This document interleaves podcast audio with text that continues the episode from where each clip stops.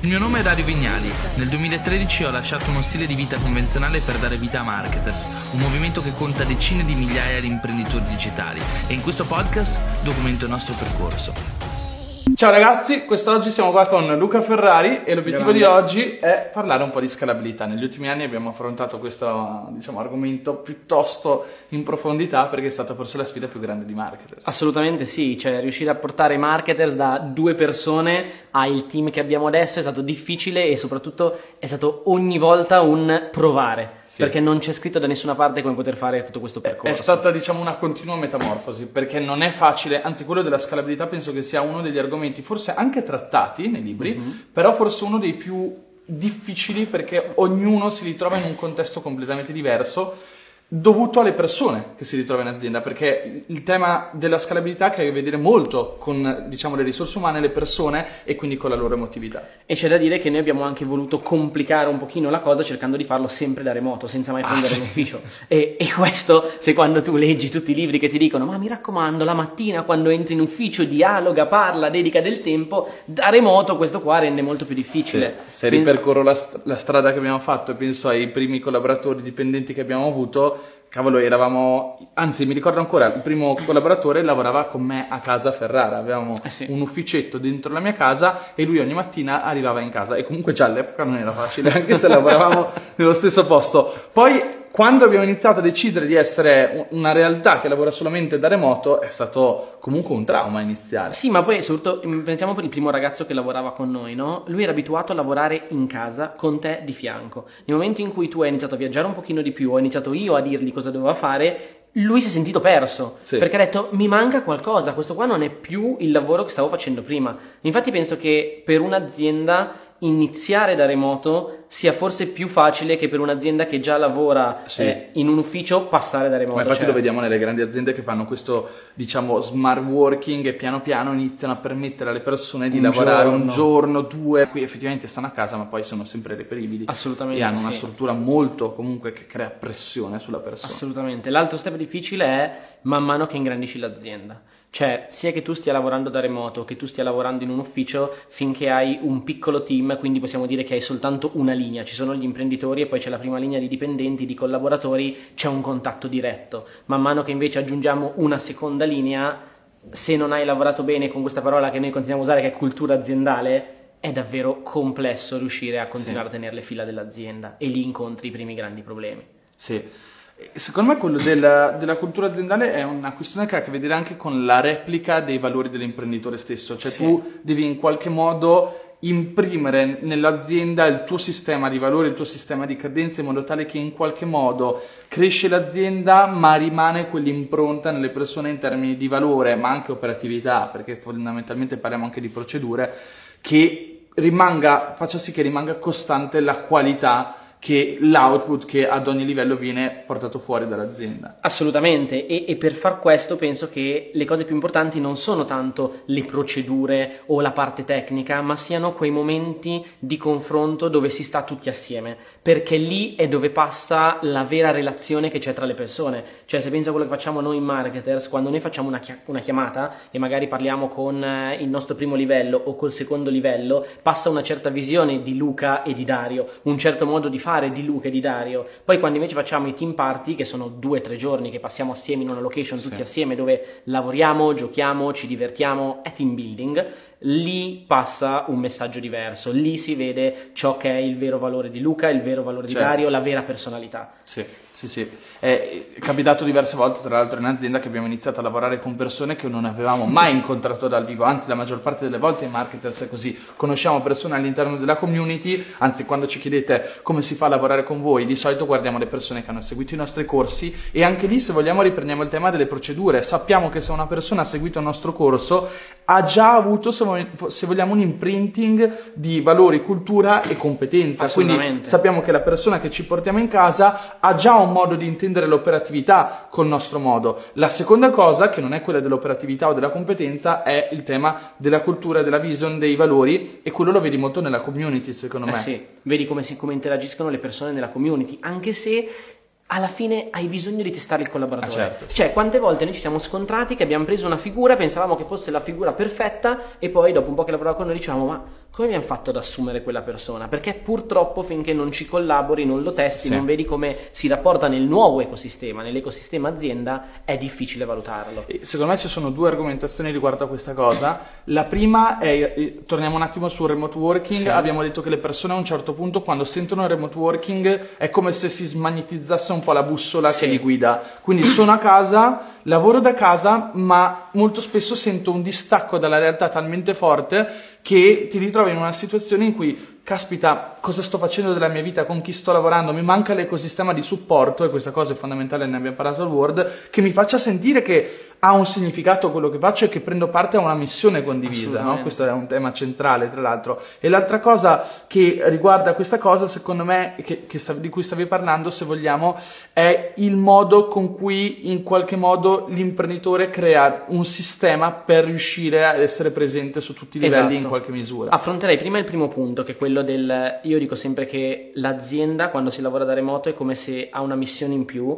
che è occuparsi della vita sociale del collaboratore. Cosa vuol dire questo? Quando noi lavoriamo in un contesto, in un ufficio, a quel punto lì c'è un ecosistema sociale, cioè la persona va in ufficio, la mattina si prende un caffè con i colleghi, poi magari vanno a bersi una birra assieme, vanno a giocare a calcetto. Noi lavoriamo in tutte le parti d'Italia, ci sono alcune persone che lavorano con noi e la persona più vicina ce l'hanno a 200 km. Quindi devi in qualche modo renderti consapevole che tu sei responsabile della loro interazione sociale. Cioè, lavorando da remoto è, è brutto da dire, ma tante volte si rischia di attrarre delle persone che vogliono lavorare da remoto perché? Perché magari vedono difficile il relazionarsi, il socializzare con Oppure vedono persone. solo benefici. eh. Esatto, oppure vedono tanti benefici, ma questo lo vedono all'inizio, perché alla lunga poi potrebbe diventare un cane che si mangia la coda. E allora noi abbiamo introdotto tante attività per fare in modo che il dipendente, il collaboratore fosse felice e avesse una vita sociale. Ma non lo facciamo perché il collaboratore vada al meetup e possa essere il rappresentante dell'azienda, ma perché il collaboratore possa vedere altri collaboratori che sono trovati lì e avere un momento di convivi- convivialità. Vedo due cose stra, stra interessanti riguardo a questa cosa e il primo è il tema del rendimento di breve periodo e il rendimento di lungo periodo. Cioè le persone hanno questo bias dove inizialmente iniziano a vedere solamente il beneficio o, o ricercano solamente il beneficio e non guardano invece le conseguenze negative di una scelta o di una posizione di lavoro.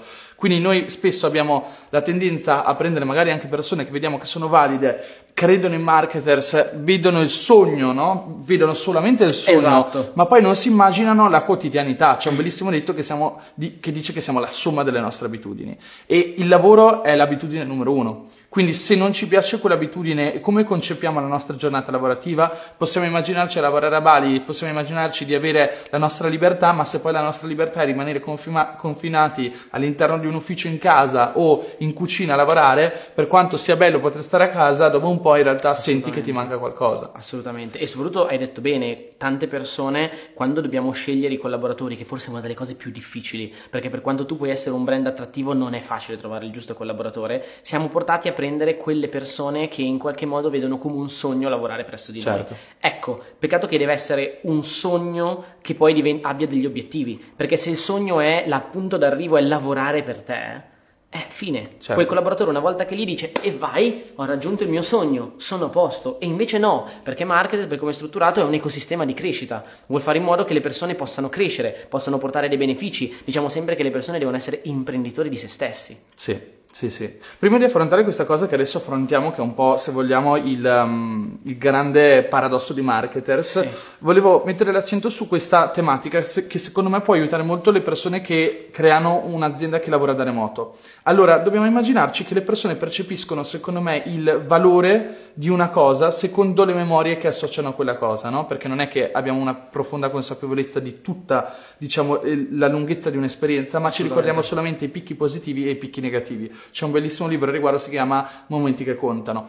La mente umana si ricorda però più i picchi positivi e i picchi negativi. Chi lavora da remote working, le aziende che lavorano da remote working hanno un vantaggio incredibile, ma solamente se se ne rendono conto, che è quello che invece di lavorare sulla quotidianità dell'esperienza in ufficio, che eh, diciamo in grande misura diventa poco memorabile perché è sempre uguale, devono lavorare intensivamente su quelle esperienze annuali che avvengono ogni 3-4 mesi. Noi facciamo i team party, che sono questi momenti di team building dove le persone si riuniscono.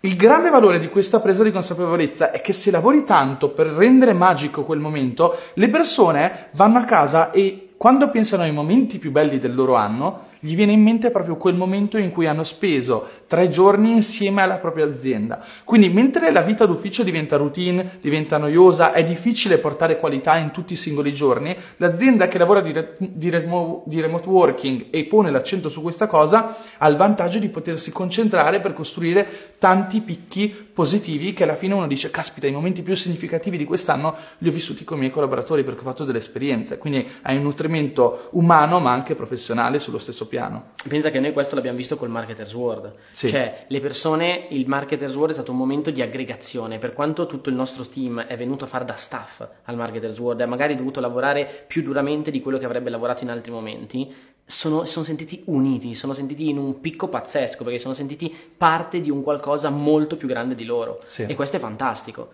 Ora io passerei però a bellissimi picchi, bellissima la qualità, ma come facciamo poi a gestire nel quotidiano Perfetto. l'azienda? Takeaway quindi di questa prima parte del discorso, lavorate sulle esperienze. Sì. E adesso rifarei un po' l'accento sulla struttura che abbiamo citato, primo livello, secondo livello, sì, ma vorrei un po' di chiarezza. Assolutamente. Allora, marketer è strutturata su tre livelli. Il primo livello è il livello degli imprenditori, possiamo chiamarli partner, perché in base all'azienda dove sono ci sono i vari imprenditori. Per esempio, nell'accelerator abbiamo Emanuele Amodeo. Emanuele Amodeo per noi è un partner dell'imprenditore. Poi abbiamo il livello subito sottostante, che è il primo livello con cui lavora l'imprenditore, che è il livello dei manager e poi c'è il secondo livello che è il livello degli specialist. Ovviamente quando abbiamo iniziato avevamo solo un livello, che era il primo livello, quindi c'erano i manager che erano sia specialist che manager, si occupavano sia dell'operatività che della parte strategica. Oppure spesso magari era l'imprenditore, quindi noi esatto, Emanuele a gestire la parte strategica, avevamo paura a responsabilizzare la parte sottostante, diciamo, di questa struttura, quindi ci tenevamo in capo quella che era la strategia, non davamo responsabilità che è un errore perché non crea leadership, e però sotto ci stavano diciamo, diciamo gli specialist specialist con la loro operatività. Assolutamente, il problema è che come hai detto te, questo non creava leadership, cioè non creava responsabilità. La responsabilità è una cosa da dare subito, perché? Perché se noi diciamo sempre che vogliamo delle persone che siano imprenditori di se stessi, che possano fare al meglio il loro lavoro e addirittura meglio di noi, perché noi imprenditori non possiamo essere sempre sul pezzo su ogni novità strategica. Facciamo un esempio, il bot di Facebook con ManyChat è cambiato completamente nell'ultimo tempo, non è che noi possiamo stare dietro no. a tutta la normativa che cambia. Un tempo ero io che mi prendevo il tempo per studiare i funnel, studiare i manager, studiare come funzionava Active Campaign, le nuove novità, e pensavo come implementare questo, come implementare questo e Luca invece era sull'organizzativo e gestiva tutti i team. Adesso invece diciamo che questa cosa strategica è cambiata tanto. È cambiata su, in, in un modo incredibile. Ci sono delle persone che si occupano dello strategico e si occupano dello strategico in tutto e per tutto. Cioè è loro responsabilità trovare quali siano i mezzi migliori per raggiungere l'obiettivo. Questo perché? Perché siamo passati da una delega che era operativa a una delega che è per obiettivi.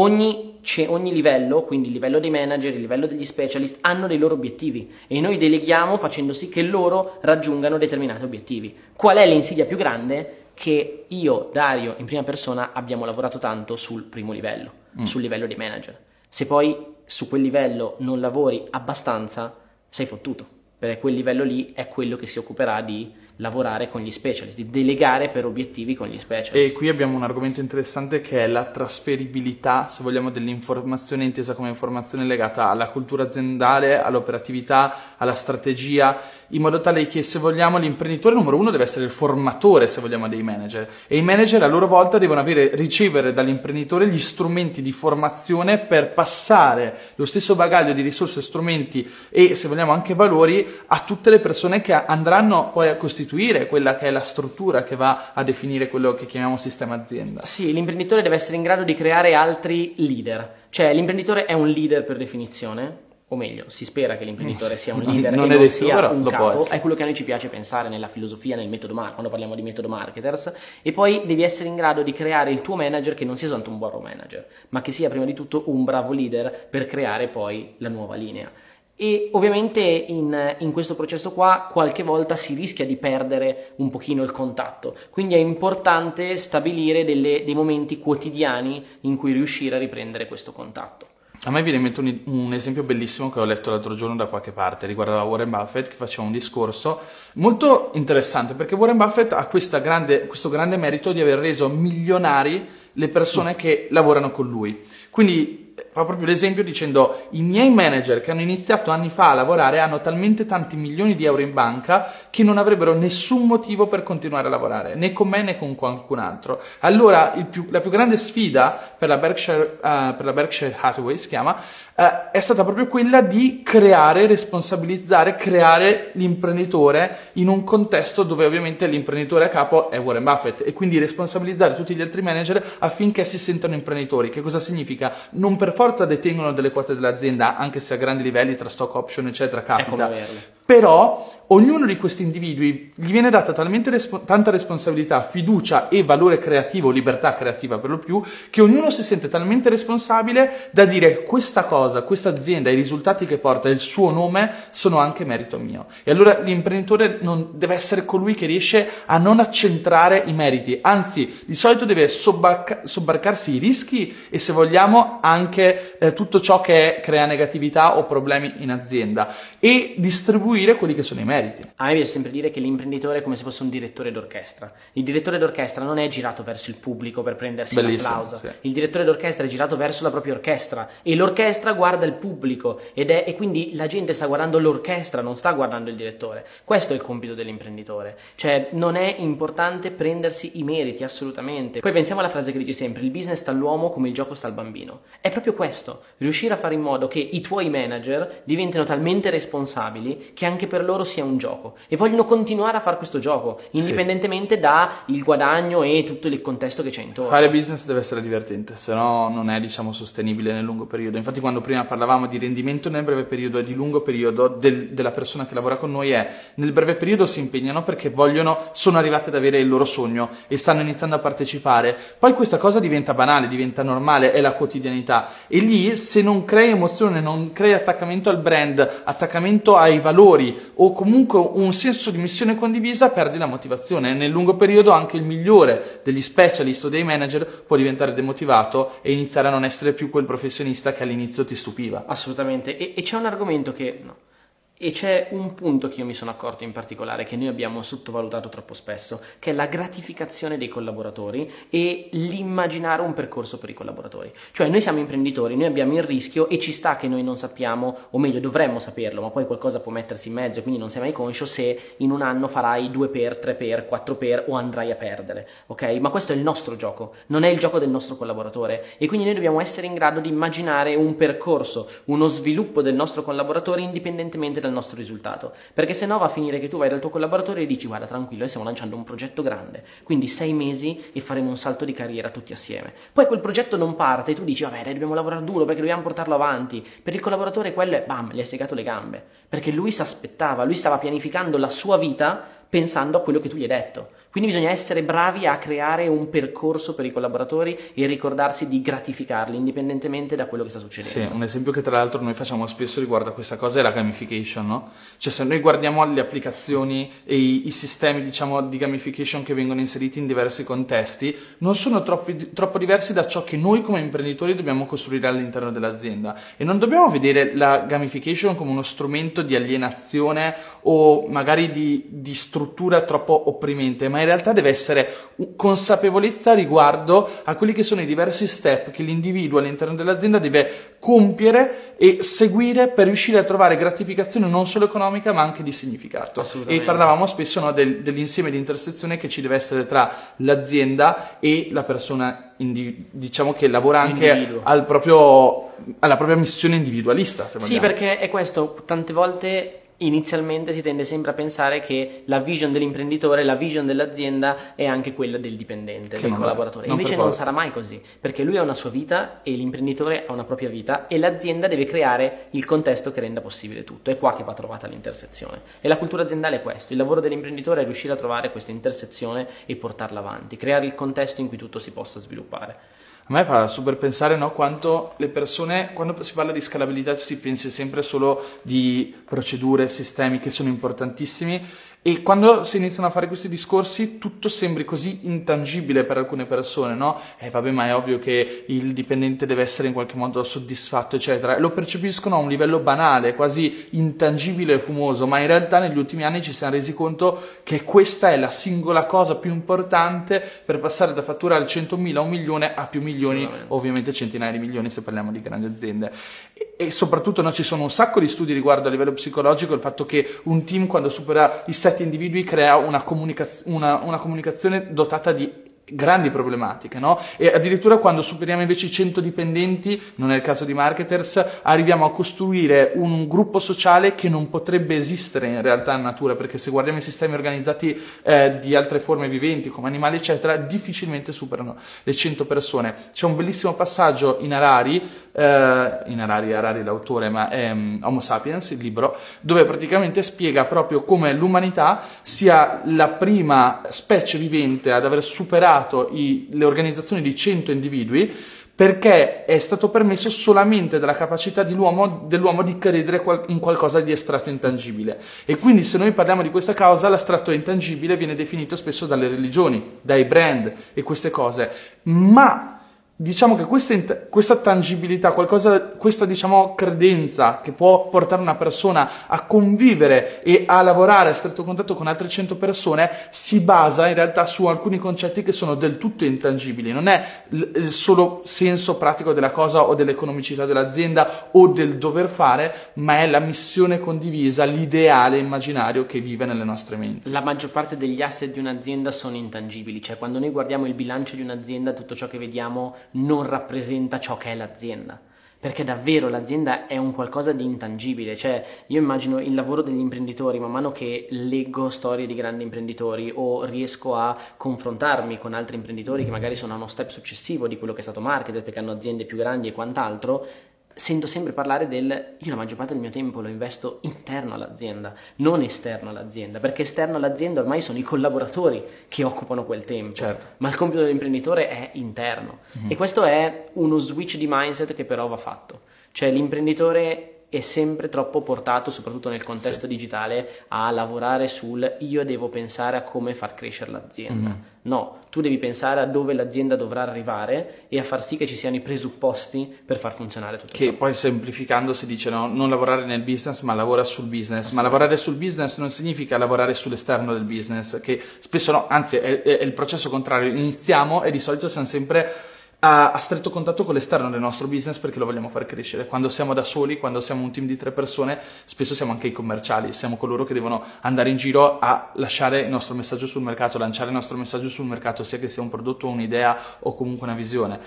Quando invece iniziamo a creare la struttura aziendale e abbiamo le persone che si occupano di queste cose, quindi gestire gli stakeholder, quindi parlare con i media, quindi in qualche modo andare a, vendere il nostro prodotto, l'imprenditore diventa colui che in qualche modo orchestra, se vogliamo, l'azienda e la sua operatività. Assolutamente. Ok, fino adesso abbiamo parlato secondo me di tutta quella che è la struttura, l'operatività, il percorso che abbiamo fatto eh, anche sulla base dei nostri errori. Forse de- una delle più grandi problematiche di marketers che ci ha, diciamo, in qualche modo investito negli ultimi anni e su cui abbiamo lavorato molto è stato sicuramente quello del, del dipendente che vuole diventare imprenditore, no? Eh sì, anche perché il paradosso di marketers è che noi assumiamo prevalentemente dalle nostre community e nelle nostre community noi insegniamo alla gente come poter diventare imprenditori. Questo è stato sicuramente lo scoglio più grande e inizialmente non ce ne siamo resi conto. Cioè inizialmente assumavamo delle persone, le facevamo lavorare per noi e poi non capivamo perché queste persone qua a un certo punto volessero creare un loro progetto e anzi vedevamo in modo negativo questo. Sì, era quasi una mancanza, cioè addirittura il nostro errore è stato anche se vogliamo emotivamente vederlo come una mancanza di rispetto. Sì nei nostri confronti, che è una cosa super stupida, perché vedi questa persona che se ne va e dici che ingrato.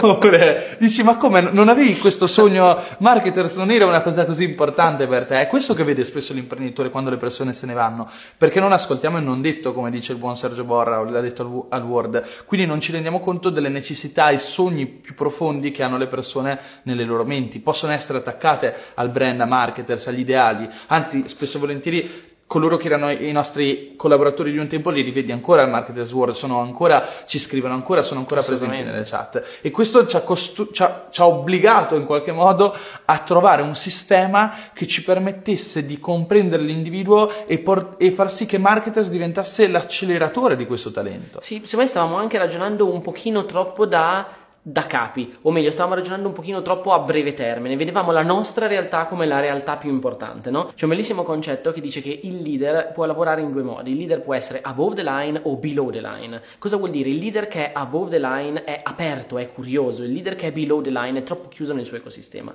Quando si è above the line si va a ragionare che in quanto leader il tuo lavoro è proprio quello di creare altri leader, l'abbiamo detto prima, no? E, e, questo è quello che Marketers ha dovuto capire e iniziare a fare. Perché un collaboratore che fa un percorso con Marketers diventa talmente tanto bravo da poter fare l'imprenditore e dirgli ok ciao non fai più per noi, non devi più lavorare con noi cavolo, creiamo qualcosa assieme. Abbiamo maturato un'esperienza nel nostro progetto, nel capire quali sono gli errori che si commettono da imprenditori, soprattutto nelle prime fasi. Allora facciamo un percorso dove tu puoi fare l'imprenditore continuando a portare avanti la tua competenza e noi possiamo accelerarti perché andiamo a e farti evitare tutti gli errori che abbiamo già commesso.